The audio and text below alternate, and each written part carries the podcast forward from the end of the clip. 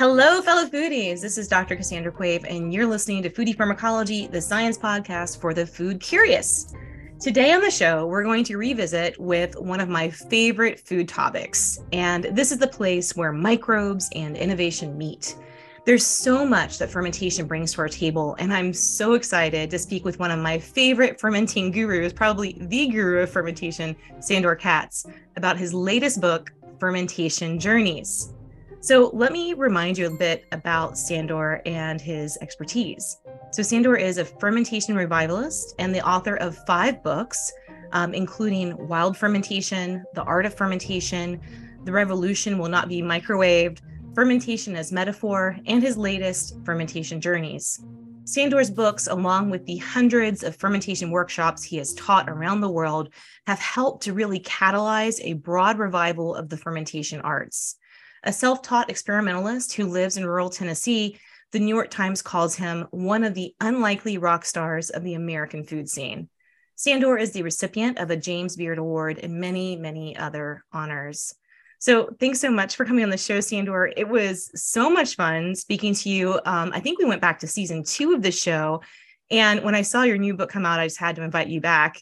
And I'm also really looking forward to the awesome workshop that you and Julia Skinner are going to be offering at the upcoming joint conference of the Society for Economic Botany and Society of Ethnobiology that's going to be in Atlanta this June. So, so much to catch up on and talk about today. Well, thanks so much for having me on your podcast again. And I am looking forward to um, coming to Atlanta for those conferences in a couple of months. And um, you know, I mean, I think that I, I, mean, to me, fermentation is just a, you know a really integral part of um, you know what we would describe as ethnobiology, and you know, it's just such an important part of how people everywhere make effective use of whatever kinds of food they have in abundance. Yeah, for sure. Well, and for those of you that are that are watching the video version of this, Sandor has such the appropriate shirt for this episode. it, is, it is a shirt of pickles, of lacto fermented pickles, and he's surrounded in his wonderful home laboratory of many, many different fermented goodies. And I'm so curious about all these items you've got there. Um, what do you want to What do you want to talk about first? You've got lots to to start. Well, with. I mean, for I mean, since since I have these pickles on my shirt, mm-hmm. I might as well, you know, acknowledge that you know pickles were really my gateway into fermentation. And you know, I grew up in New York City, and my grandparents were all immigrants from Eastern Europe, and you know, the pickles that I grew up eating are you know, are these kinds of pickles. They're, you know, what in New York City we call uh, sour pickles. Uh, in the US outside of New York, they're often known as kosher dill pickles. Mm-hmm. But, you know, when I was a kid, I had no idea how they were made. I just knew that I loved to eat them um, and that they had a distinctive flavor. And then, you know, sometimes I'd be over at my friend's house and, you know, the, the, they would have pickles that had a different kind of a flavor. And I like those also, but you know, I always loved the pickles we had the most. And you know, now I can say that like the pickles that that, that I grew up eating, well, the, the, the the acid in them, the acid that's preserving the vegetables, is lactic acid that's generated by lactic acid bacteria over the course of a fermentation. Um, you know, a, a pickle really is defined as you know anything preserved in an acidic medium. And you know, most of the pickles that fill our contemporary American supermarket shelves, at any rate, um, are are you know cucumbers and many other things that are preserved in a vinegar solution and mm-hmm. you know those also are pickles but vinegar is acetic acid and vinegar is a product of fermentation it's basically sugars fermented by yeast into alcohol and then they undergo a secondary fermentation by acetobacter which are these aerobic bacteria that can only function in the presence of oxygen and they metabolize alcohol into acetic acid. And acetic acid has a different flavor than lactic acid. And um, you know they both are legitimately pickles but they're made by very different kinds of processes. And um, you know my general understanding is that in most regions of the world the older traditions of pickling are lactic acid pickles. And it's you know sort of really only beginning in the mid 20th century with the um, advent of the process that produces the vinegar that's cheaper than water at the supermarket, distilled white vinegar. You know, once vinegar became so cheap, then there were certain commercial advantages to, you know, pickling vegetables under vinegar rather than through a fermentation process. And it has the, you know, it has the benefit of creating a, a much more shelf stable uh, product that can, you know, sit almost indefinitely on supermarket shelves, you know, whereas the lactic acid pickles are certainly a strategy for preserving vegetables, but it's really about extending their useful life. It's not forever. And, um, um, you know, especially in, in warm climates like where we live, you know, once you're in the hot summer temperatures, um, um, you know, there are enzymes in the vegetables that will turn them into mush. So, yeah. you know, there are limits to, you know, how long food can be preserved um, um, using these traditional methods. But, you know, what I would point out is that the um, you know, the critical time for preserving vegetables is cold weather when there's no fresh vegetables. Um, um, so, you know, lactic acid fermentation does a great job of, of, of preserving vegetables from periods of abundance into and through the periods of scarcity, which in you know most temperate climates would be a time when it's colder when there's no fresh vegetables to eat. And so, you know, fermented vegetables really in many contexts have been important survival foods to get, uh, uh, enable people to preserve essential vegetable nutrients to um, sustain them through the period of relative scarcity, generally the wintertime when there is, you know, not so much abundance of uh, uh fresh vegetables. Yeah, I've totally seen this in field studies where, you know, folks are gathering wild foods or they're cultivating foods and harvesting them. And, and you're right. When when you don't have that option to go to the grocery store, when you're dependent upon all that you gather and grow yourself, this is a fantastic way to preserve those those nutrients. I guess one thing that might be um, I think interesting to the audience too is can you differentiate between, you know, what's going on with lactic acid fermenting bacteria in these because this is really like a probiotic that you're consuming right? Whereas vinegar pickles are not. Can, can you elaborate a little bit on that?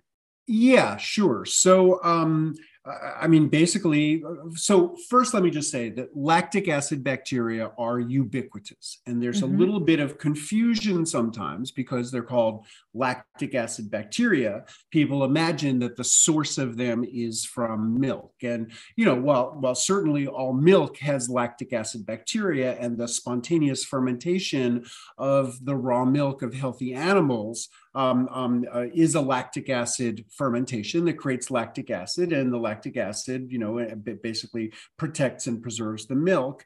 It's not only milk that has lactic acid bacteria. I mean, you know, botanists and uh, microbiologists have come to the broad conclusion that all plants growing out of soil on planet Earth are host to lactic acid bacteria. It's, they're certainly not the only bacteria present on plants. They're not even necessarily the dominant bacteria that, that, that are present on plants. But once you get vegetables submerged, um, um, you know, generally under a saltwater brine solution, every single time lactic acid bacteria are what will become dominant in that environment. And so you basically have bacteria that are already on the vegetables. You create the condition that is conducive to their rapid proliferation and growth. And then as they as they grow, what they're doing is they're consuming carbohydrates from the vegetables and transforming them into lactic acid as well as some other um, you know relatively minor byproducts products, but the lactic acid in particular is what enables the vegetables to be preserved safely. And, you know, food does not really get safer than uh, uh, uh, fermented vegetables. Um, because you know if there happened to be some cells that got on the vegetables of salmonella e coli other kinds of uh, other kinds of uh, um, um, bacteria that could potentially be pathogenic to us none of them can survive in, a, in an acidic environment. So, as the lactic acid bacteria metabolize carbohydrates into lactic acid and make the environment increasingly um, acidic, what they're doing is they're wiping out any potential pathogens. Um, and they're enabling both the tissue of the vegetable and the nutrients of the vegetable to be preserved. Not necessarily infinitely or or indefinitely but you know over some period of time. And you know the the other things that can happen is that there are enzymes in the vegetables. And you know for instance what makes vegetables crispy and crunchy are pectins. And there are enzymes in the vegetables that are called pectinase enzymes that can make them get soft and mushy over time. So, you know, generally when people decide that, you know, their pickles have, you know, lived out lived out their their their useful life, it's not that they've become, you know, dangerous uh, uh, to eat or toxic in any way. It's that they have lost their aesthetic appeal because they've become soft and mushy because of these enzymes. And um, the more salt you use in the process, the, the, the, the, more those enzymes will be inhibited and slowed down. The cooler the environment where you can store the vegetables, the slower those enzymes will be. Um, um, you know, but but once you generate that lactic acid, you know, the vegetables are are safe to eat for a very very long period of time. Now, in contrast, you know, uh, vinegar, um, uh, generally when you're making vinegar pickles what you're doing is you're you're heating up a vinegar and water and salt solution and then you're pouring and and, and so you know to the extent that there were probiotic bacteria in the vinegar solution to begin with the heating it up destroys mm. them. And then um, um, once you pour that hot water over the vegetables, then whatever kind of you know indigenous um, uh, populations of live bacteria were on the vegetables also get destroyed. Um, and so, you know, it's a trade off. I mean, that's one of the reasons why vinegar pickles can be stable for such long periods of time on the supermarket because it was hot vinegar poured over them and then generally they're further heat processed. Mm-hmm. Um, you know, whereas um, um, lactic acid bacteria, if they're not heat processed, uh, you know, really maintain this, um, um, you know, probiotic quality, which is these, you know, sort of communities of, of uh, organisms dominated by lactic acid bacteria, which, you know, have the potential to, you know, uh, uh, uh, contribute to biodiversity in in in our human digestive systems, and um, you know, really probiotics are all about biodiversity, and you know, all of these services that bacteria uh, uh, provide for us, you know, among them the ability to effectively digest food and assimilate nutrients, a lot of our immune function, um, um, lots of sort of, you know, regulation of uh, different biochemical processes in our bodies. But, um, um you know, these processes are all just served by greater biodiversity. And, you know, because of chemical exposure from, you know, antibiotic drugs to agricultural chemicals to chlorine in water, you know, all of this chemical exposure has the effect of diminishing biodiversity in the in the gut. You know, furthermore, changes in our modern diets, most notably eating less fiber. Um, um, is contributing to a diminishment of biodiversity in the gut. So, you know, eating, you know, these biodiverse probiotic foods you know really are a strategy for restoring biodiversity and potentially improving digestion improving immune function and improving other biochemical processes in the body. Yeah that's amazing. I love this idea because it really is about eating for health right? Because you're not just you're not just eating for the sake of enjoying the sour flavor of the pickle but you're also increasing biodiversity of the gut. Well and i know well, there are I a mean, lot of yeah. I, I just think it has to be both yeah because, absolutely you know okay if you have some food in your in your in your refrigerator that like you don't especially like but you have the idea that it's good for you you're probably mm-hmm. not going to eat it that much so you, you know i would say you know pickles are also incredibly delicious and yeah. And, and I mean, many products of fermentation are. I mean, if you walk into a gourmet food store, most of what you're going to see are products of fermentation, and they're not there because they're regarded as being so healthy they're there because they just have these compelling flavors that's like nothing else. And so, you know, I mean, cheeses are all fermented, cured meats are fermented, condiments are fermented, mm-hmm. chocolate is fermented, coffee is fermented. I mean, an incredible range of, you know, our most beloved foods are, are, are products of fermentation. And furthermore, fermentations everywhere. I mean, so you know, we have you know the the the, the range of fermented foods we're familiar with, uh, you know, from you know our lives in the U.S. or maybe wherever our families uh, uh, uh, uh, came from. But you know, the simple fact is that you know people in every part of the world developed distinctive processes for um, you know harnessing this invisible life force this is, that is just present on, on all of our food. I mean you know we didn't specifically know about the bacteria on our food and still until you know the second half of the 19th century when louis pasteur was doing his research but you know, people observed um, um, everywhere that under different um, uh, conditions, their food would fare differently over time. And without knowing about these bacteria, you know, people everywhere developed elaborate techniques for, you know, harnessing this invisible life force that that that's part of our food. That's incredible. Well, I know that many of the listeners um, to the show are also home gardeners. And I myself have got some seedlings started at home, and hopefully they'll manage okay with transplant once we're past the risk of frost. But you know, some of the plants that I'm very eager to grow this year include a lot of different cucumbers. So I'm wondering, could you walk us through? You said it was your gateway. Like, how hard is it for the average person to take a cucumber out of their garden and make a delicious, crisp, sour pickle?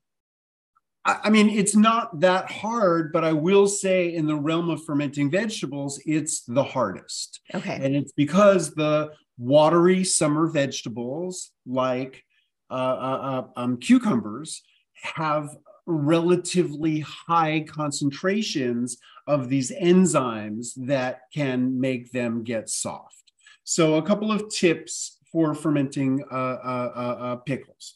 Um, and and I mean, let me just say that any any vegetable can be pickled. I mean, here I have a jar of uh, uh, this is pao cai. This is a Chinese style of fermenting vegetables, and you know, you know, uh, there, this is a little wedge of cabbage. Uh, there's some carrots. There's some there's some celery. Um, and uh, you know any vegetables can be fermented and these firmer vegetables are easier to ferment okay and um, but but you asked about cucumbers, and and there are some techniques to um, mm-hmm. um, uh, um, you know trying to encourage to discourage to inhibit these enzymes. So, okay. you know, number one, you're growing your own cucumbers. That's great. The fresher the cucumbers, the better. You mm-hmm. know, if you can harvest cucumbers and then pickle them on the same day, they're going to stay um, um, uh, crisper much longer than if you buy them at the store, meaning that they were, you know, harvested last week or or or at some earlier time. If you are working from store bought cucumbers, what I would highly recommend is soak them in ice water for mm. a half an hour before you start. Um, um, you know, that seems to really help firm things up. Another trick is that every cucumber has a stem side and a blossom side. Um, and so where you don't see the stem is where the blossom side is. Take a little paring knife, or if you have long fingernails, you can just use your fingernail and scrape away any residue of the blossom from the blossom side because that's really where you'll find the greatest concentration of these enzymes so you know get rid of um, um, um, any mm-hmm. residue mm-hmm. from from the blossom um, then you want to use a fairly salty brine when you're working with cucumbers because salt will also, uh, to some degree, inhibit these these enzymes. So generally, when I'm when I'm pickling cucumbers, I mix up a five percent brine solution, and what that means is it's much easier in metric than it is in the imperial system. So for a liter of water, which is just a little bit more than a quart of water, you would use about 50 grams of salt, which is about three tablespoons of salt. So you want to mix a fairly salty brine solution. Now, you want to use as little brine as possible over the uh, over the vegetables. So generally, less than half of your volume will be this brine. So your pickles actually won't be 5% salt. They'll be more like two to two and a half percent salt. But that's a really, I mean, to me, that's a very um, um, uh, nice level of salt to eat. But it also is a high enough level of salt to really slow down those enzymes. Then the other thing is if you live in a hot environment like you do in Atlanta and I do mm-hmm. in Tennessee, then you know you don't want to ferment them at ambient temperature for um, for weeks um, you know, as you might if you came from, you know, Russia or Poland or mm-hmm. somewhere where there are big traditions of eating these kinds of cucumbers, but the temperatures tend to be considerably lower. Um, so, you know, when, when, when I do them, eh, you know, in, in, my kitchen, which is not air conditioned at all. So, you know, the days in my kitchen will often be up in the 80s uh, uh, Fahrenheit. And then, you know, the, and then the nights might just get down into the 70s. So it's staying pretty warm most of the time, um, um, you know, I, will just let leave them on the counter long enough for the color to change from, you know, the bright green of a fresh cucumber to the duller olive green of, mm. um, of, of a finished pickle. And then once they change color, then I put them in the refrigerator and I leave, I try to like bury them in the back of the fridge for like two more weeks.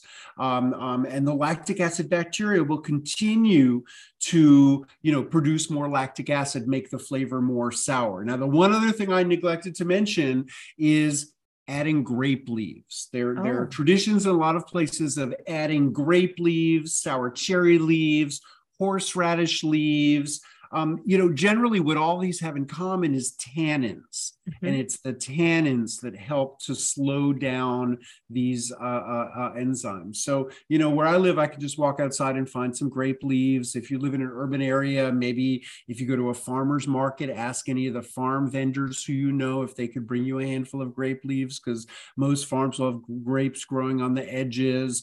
Um, people sometimes tell me they they've had success using other kinds of tannins, um, including putting a tea bag in, oh. picking some oak leaves. Um, um, so you know, there's other possible things you can do. My my my go-to is is grape leaves. So um, fresh cucumbers, ice water, scraping off the blossom end, um, adding a handful of grape leaves, a strong enough brine, generally a 5% brine, and a short fermentation if you're in a hot environment, but let it continue in the refrigerator. Amazing. Okay. I think I can definitely follow those instructions, and I'm sure many of our listeners will be eager to do so as well. That's so cool. Well, I know Sandor, you've also worked with much more complex recipes in your in your journeys, and I want to make sure we have time to talk about your latest book about fermentation journeys. First okay. of all, what what kind of yeah? show us off the cover. It it's a okay. great cover. Yeah. So you know what what are some of the big takeaways from your latest book? Where do you take readers? Well, I, you know, I th- this book is about fermented foods and beverages that I have learned about mostly in my travels. In some cases, mm-hmm. from you know people who I've met who are from or whose families are from different parts of the world that I have not personally been to. Um, and so, you know, this is really uh, an exploration of, of global fermentation traditions. And, uh, you know, as, as I said earlier, you know, fermentation is practiced everywhere. You know, I would, I would describe fermentation as an essential aspect of how people everywhere make effective use of whatever food resources are available to them. And, um, uh, you know, in, on every continent, uh, uh, of the world. In every place where you know there are long traditions of human settlement there are traditions of fermentation. So um, you know um, um, you know, a lot of it is driven by places where I've been invited to teach about fermentation. And then mm-hmm. my hosts have taken me to, um, you know, meet local people who are making, um, uh, uh, you know, some kind of distinctive local fermentation. So, you know, for instance, Mexico, which is a place that I have traveled to a number of times to teach about fermentation, you know, there's an incredibly wonderful beverage that I've fallen in love with called pulque. Now, pulque is uh, uh um, a, a, a a short spontaneous fermentation of the sap of maguey. Maguey is uh, like a succulent plant from uh, uh, uh dry land environments. Mm-hmm. You know you don't really see maguey where where where where where, where i live here um, um, or probably where, where where where you live in atlanta. So it's not really something that you know i can make at home because i have no access to this plant and it takes quite a few plants to get enough sap to make any significant amount amount of pulque. So you know pulque would be an example of something that's very specific to its environment but you know ultimately i would say that you know all food traditions are specific to environments or at least emerged as specific to specific environments. And and you know fermentation is is is no different um, mm-hmm. you know the things that we ferment are the things that are abundant and what is abundant is going to really have to do a lot with what your environment is what your climate is um, um, and things like that. And then furthermore, how you can ferment them is going to depend to some degree on you know what what the temperature and humidity conditions are, are, are like in that place. So some of the things like pulque, you know, I write about them because I think that they're really interesting. But people who cool. live outside of the range of where the specific plant grows are not necessarily going to be able to replicate them. But other things, uh, um, you know, I've investigated and you know kind of developed recipes. So, for instance, um, uh, I already showed this this jar of um, pao cai. Pao cai is a Chinese name that means almost exactly the same thing as sauerkraut. It just means like hmm. sour vegetables uh, uh, uh in Chinese. And you know, there's there's certainly not like a unified way that everybody in China is making their pao cai. I mean, I've spent about a total of two weeks in China, so I could hardly be regarded as an expert. But um, uh, you know, I, I, got to try enough people's uh, enough you know families and chefs pao cai to realize that like, oh, this is not a unified practice at all. People make it a, a lot of different ways, but as it happens, the first day that we were in China, we randomly met this woman whose name was Mrs. Ding. She lives in Chengdu, which is the capital of uh, uh, Sichuan province. And, um, you know, the way we met her was kind of funny because we were just walking around our first day uh, arriving in China. We were a little bit jet lagged. Um, uh, we were walking around in the afternoon, and I saw these sausages hanging and curing from a clothes hanger outside of a window. And I just like took out my phone and started taking some pictures of it. But then the mm-hmm. woman whose sausages they were saw me taking pictures and came out and started talking to us. And, you know, thankfully I was the only one in our party who didn't speak Chinese. And, um, and, and, um, uh, you know, once she heard that we were like, we were there to investigate fermentation, she invited us into the apartment and you know she served us a beautiful lunch and then she gave us a pickling lesson. And and and so you know these these are are you know more or less mrs ding's recipe for pao cai. And so it's a brine she uses a much less salty uh, uh, brine than I just described for the cucumber pickles, um, um, you know, probably closer to 2% salt. And then also she puts a little bit of sugar into the brine, which is hmm. which doesn't make the pickles sweet. What it does is it gets the fermentation going really hmm. quickly. Yeah, um, yeah. And, and in the end, it ends up being more assertively sour. Um, and then it has all kinds of different seasonings in it. Um, um, yeah, I see that uh, star um, anise there. Yeah, yeah. There's yeah. there's some there's some star anise. There's uh, Szechuan peppercorns. Mm. There's ginger. Um, mm-hmm. There's black cardamom. Um, um, uh, uh, and I put some licorice root in it also, a little dry nice. licorice root. So I make this spiced brine. Then the first batch of vegetables that you put in, and you know, I, I, my my general guidance would be use firm vegetables. Um, but the and and and you want them you don't want to like grate the vegetables or or make them tiny because then you're never going to separate the vegetables from the seasonings that are in there. But also you don't want the pieces to be too big or else the flavors won't be able to penetrate in mm. time into the center. So you know sort of medium chunks of vegetables that are going to be easy to pull out. But but um but the, the, flavors will be able to penetrate relatively quickly. And the first batch of vegetables that you use with this brine will take about two weeks. But the cool thing about this is it's a perpetual brine. So I've oh, been nice. reusing the same brine for about five years now. And of course, you know, salt migrates out with the vegetables. So I add more salt. The flavor of the various seasonings will you know, will also migrate out and be spent over time. So I'm, I, you know, periodically replenishing and putting mm-hmm. some more ginger slices of ginger root in, putting another piece of star anise in, putting some more Sichuan peppercorns in. So, you know, o- over time you have to augment it, but the brine itself gets sort of denser and denser with, with flavor and with lactic acid bacteria. So if the first batch of pickles take two weeks, then you know once the brine is really mature, you can put vegetables in for 24 hours. Wow. And and and and, pull them out and they're pickled. So um so you know this is a really wonderful thing that I that I learned about in my travels and wrote about in this book that's you know really very easy to replicate in any kind of a home kitchen. And you know, I mean what I encourage people reading my recipes to do is to, you know, don't consider the this like set in stone. Mm-hmm. You know, I mean, I, you know, I learned Mrs. Ding's way. I've kind of tweaked her recipe a little bit, but you can tweak it too.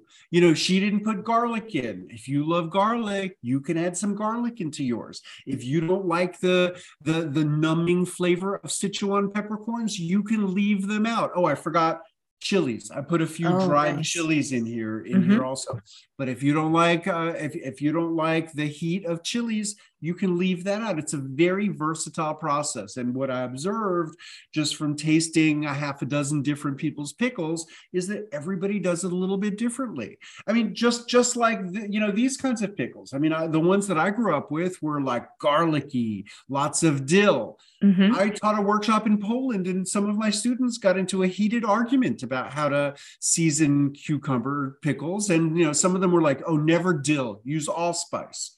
You know oh. there's regional variations there and ultimately all of this comes down to family recipes you know what is what is a particular grandma's you know special um, um, um you know secret je ne sais quoi that that distinguishes her pickles from from other people's it's really just like any other form of cooking in that regard that's amazing. It, makes me think a little bit of sourdough because you're really culti- you're farming, you're cultivating that microbial community as you go on and continue to use it. I mean, that's that's really exciting. And I know you are, you know, um, uh, uh, amazing at making sourdough as well. And I see you've got a, a yeah, jar of it there. This is yeah. this is my this is my sourdough starter. Mm-hmm. Um, actually, this is a this is a loaf of bread that oh, uh, that I just made uh, uh, yesterday that, that that that we've been eating. Um, and of, and of course, there's no singular way of of making sourdough. Um, um, you know, let, let me just lay out a little bit of a, a sort of conceptual framework yeah. for your listeners for, for, for thinking about fermentation. So, pure culture starters, a packet of yeast that you can buy in any store. Um, you know, there's a lot of more specialized pure culture starters that we can buy today. Like I, I make koji. Koji is a mm-hmm. Japanese mm-hmm. name for uh, rice, barley, barley, soybeans, others grown with a particular fungus, Aspergillus oryzae. Um, you know, I buy koji starter that's imported from Japan. I make tempeh, which is an Indonesian style of fermented soybeans, and I buy um, um, a pure culture starter for making my my tempeh, Rhizopus oligosporus.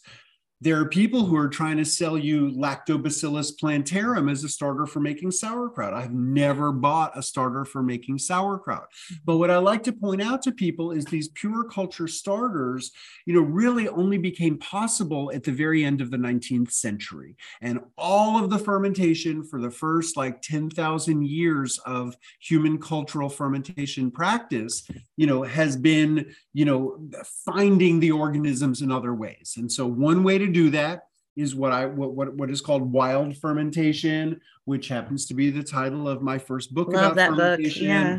But mm-hmm. I didn't make up this phrase. It's found throughout the literature of fermentation. And what it describes is fermentation based on the organisms that are present on the food that you're fermenting, or to a limited degree, on your hands or in the air around you. But really, generally, it's from the food you're fermenting. So, um, you know, uh, uh, uh, uh, sauerkraut, kimchi, pickles, all fermented vegetables rely on, on bacteria that are on the vegetables.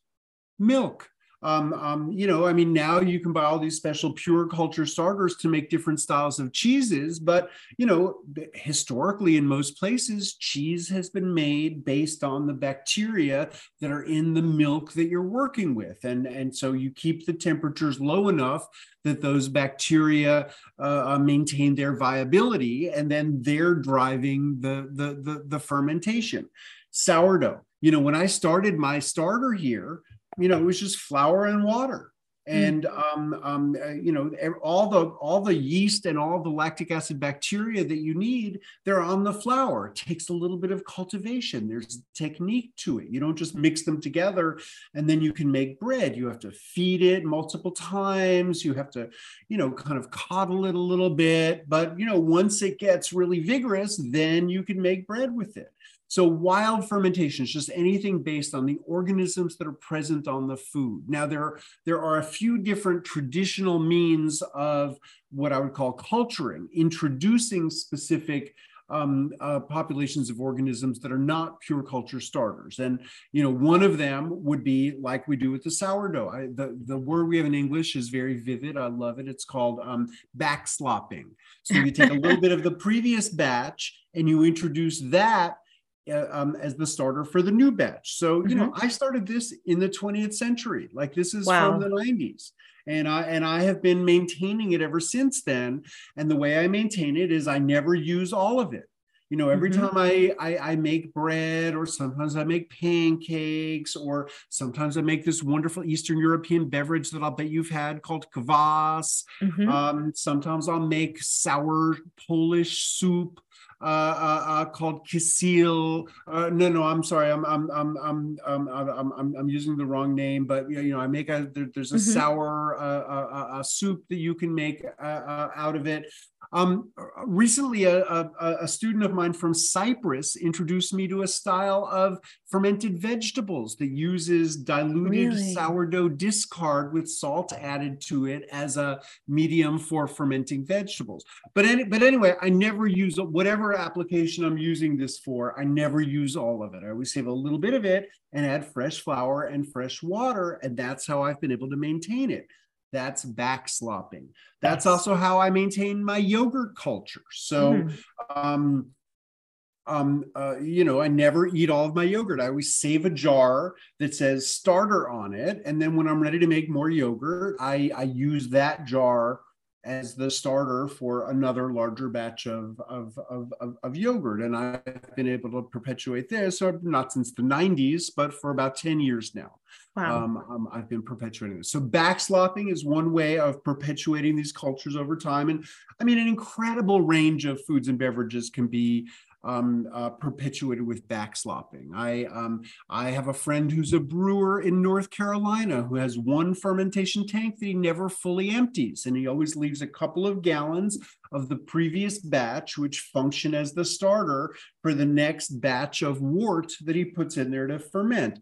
I've met salami makers who save a little, who, who always start a new batch of salami with a piece of the mature salami from the nice. last batch of salami. So there's a lot of different foods and beverages that can be perpetuated through through this process. There, there's a wonderful um, Caribbean fermented beverage that's called uh, uh, Mauby on the English speaking islands and Mavi on the Spanish speaking islands. And I first heard about it from a woman from Puerto Rico who actually sent me the bark of the Mavi tree to make it. But she was like, I don't know what you're going to use as a starter because everybody here uses their mm-hmm. previous batch of Mavi as the starter for the next one. Mm-hmm. So, you know, now, now that I've been making it, I always save a jar in the refrigerator of the previous batch of Mavi and I use that as the starter for the next one. So all kinds of things can be perpetuated like that. The other kind of a starter, other than the pure culture technological starters and and backslopping are these starters that have evolved into distinctive physical forms. So hmm. um, uh, uh, we call these scobies, symbiotic communities of bacteria and yeast. And right now, probably the most well-known example of this would be kombucha. Mm-hmm. So it's the mother of kombucha, looks like a rubbery pancake.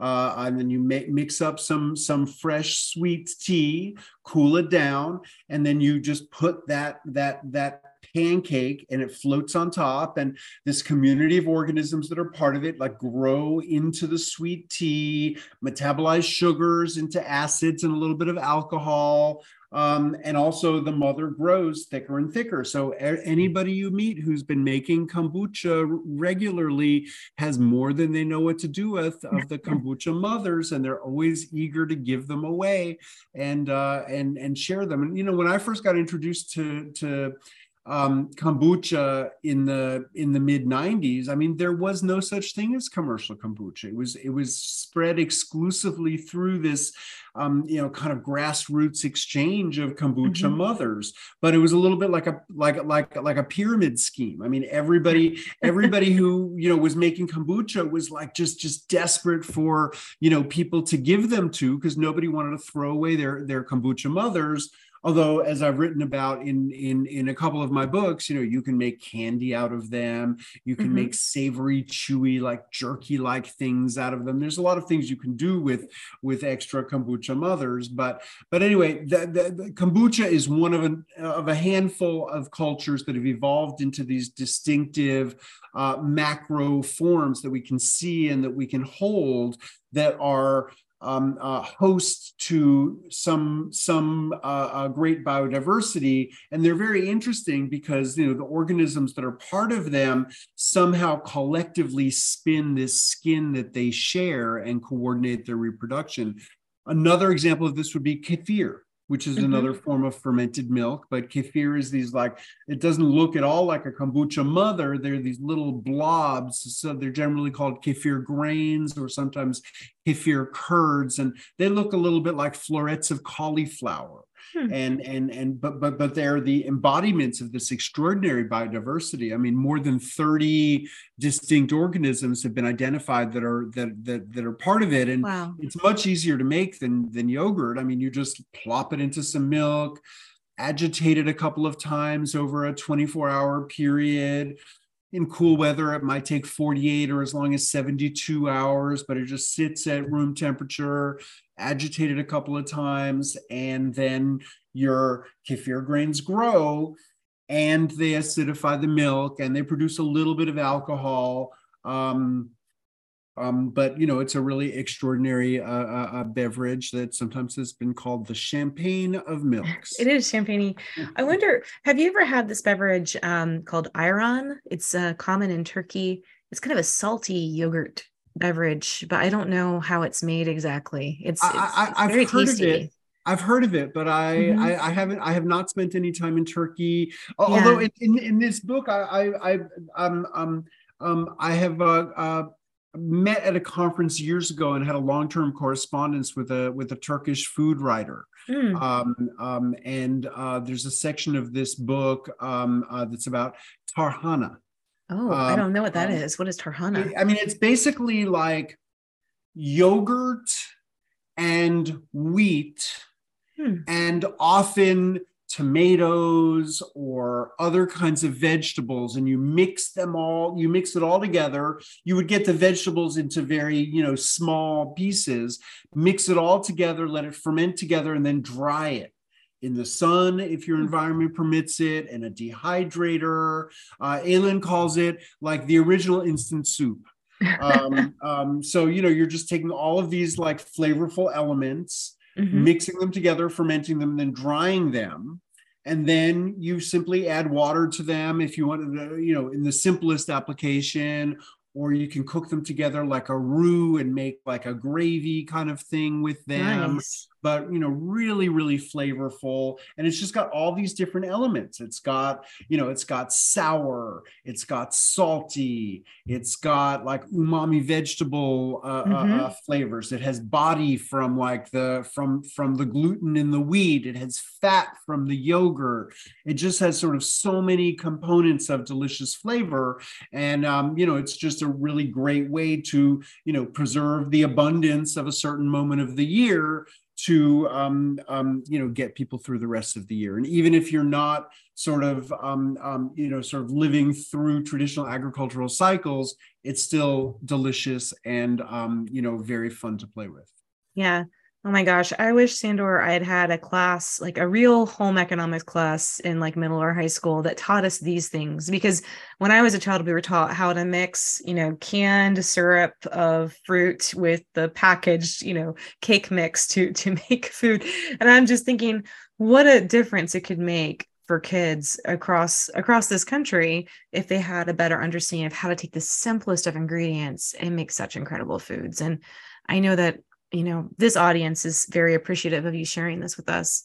Um, where where can they find your information? Where can they find your book? Like where where can i send them um, to learn more about your work? Well sure. Well hopefully you could find my books wherever you like to buy mm-hmm. books. Um, but i do have a website. My website is called wildfermentation.com that was the name of my my my first book.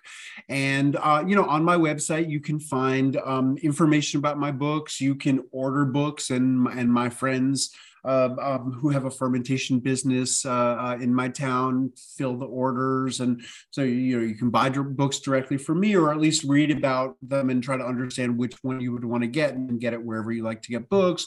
Also, you can find out about my workshops. I do a lot of teaching. I do some teaching here at my place, but then I also travel all over. I just a couple weeks ago I was uh, uh, teaching in Arkansas. I'm mm-hmm. going to Minneapolis in a couple of weeks. I'm coming to Atlanta in June. Um, so you know, I, I, I I get around and and travel a lot of different places uh, uh, uh to teach about fermentation. I'm going to Brazil uh, at the end of April nice. and teaching there.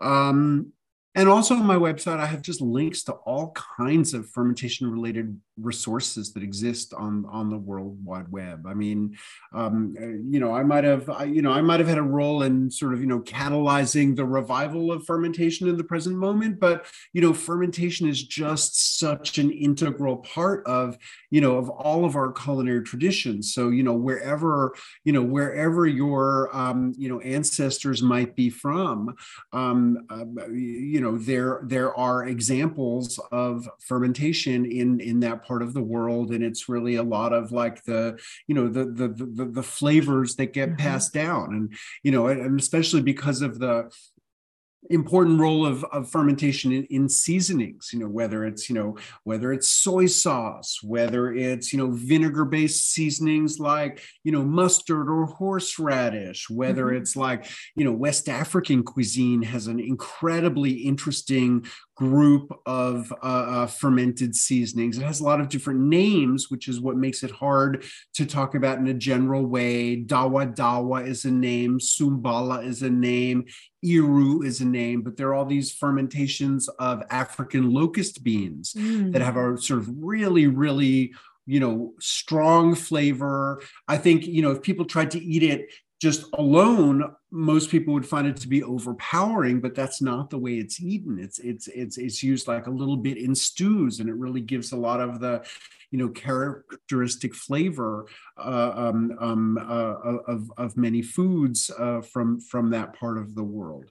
Um, um you know, my computer is sitting on top of a crock of, of soy sauce, um, and so you know, in another great. part of the world, you know, soy sauce and miso and other related seasonings are um, the products of, of long fermentation processes. So uh, you know, every, every everybody's traditions, you know have fermentation as as part of them.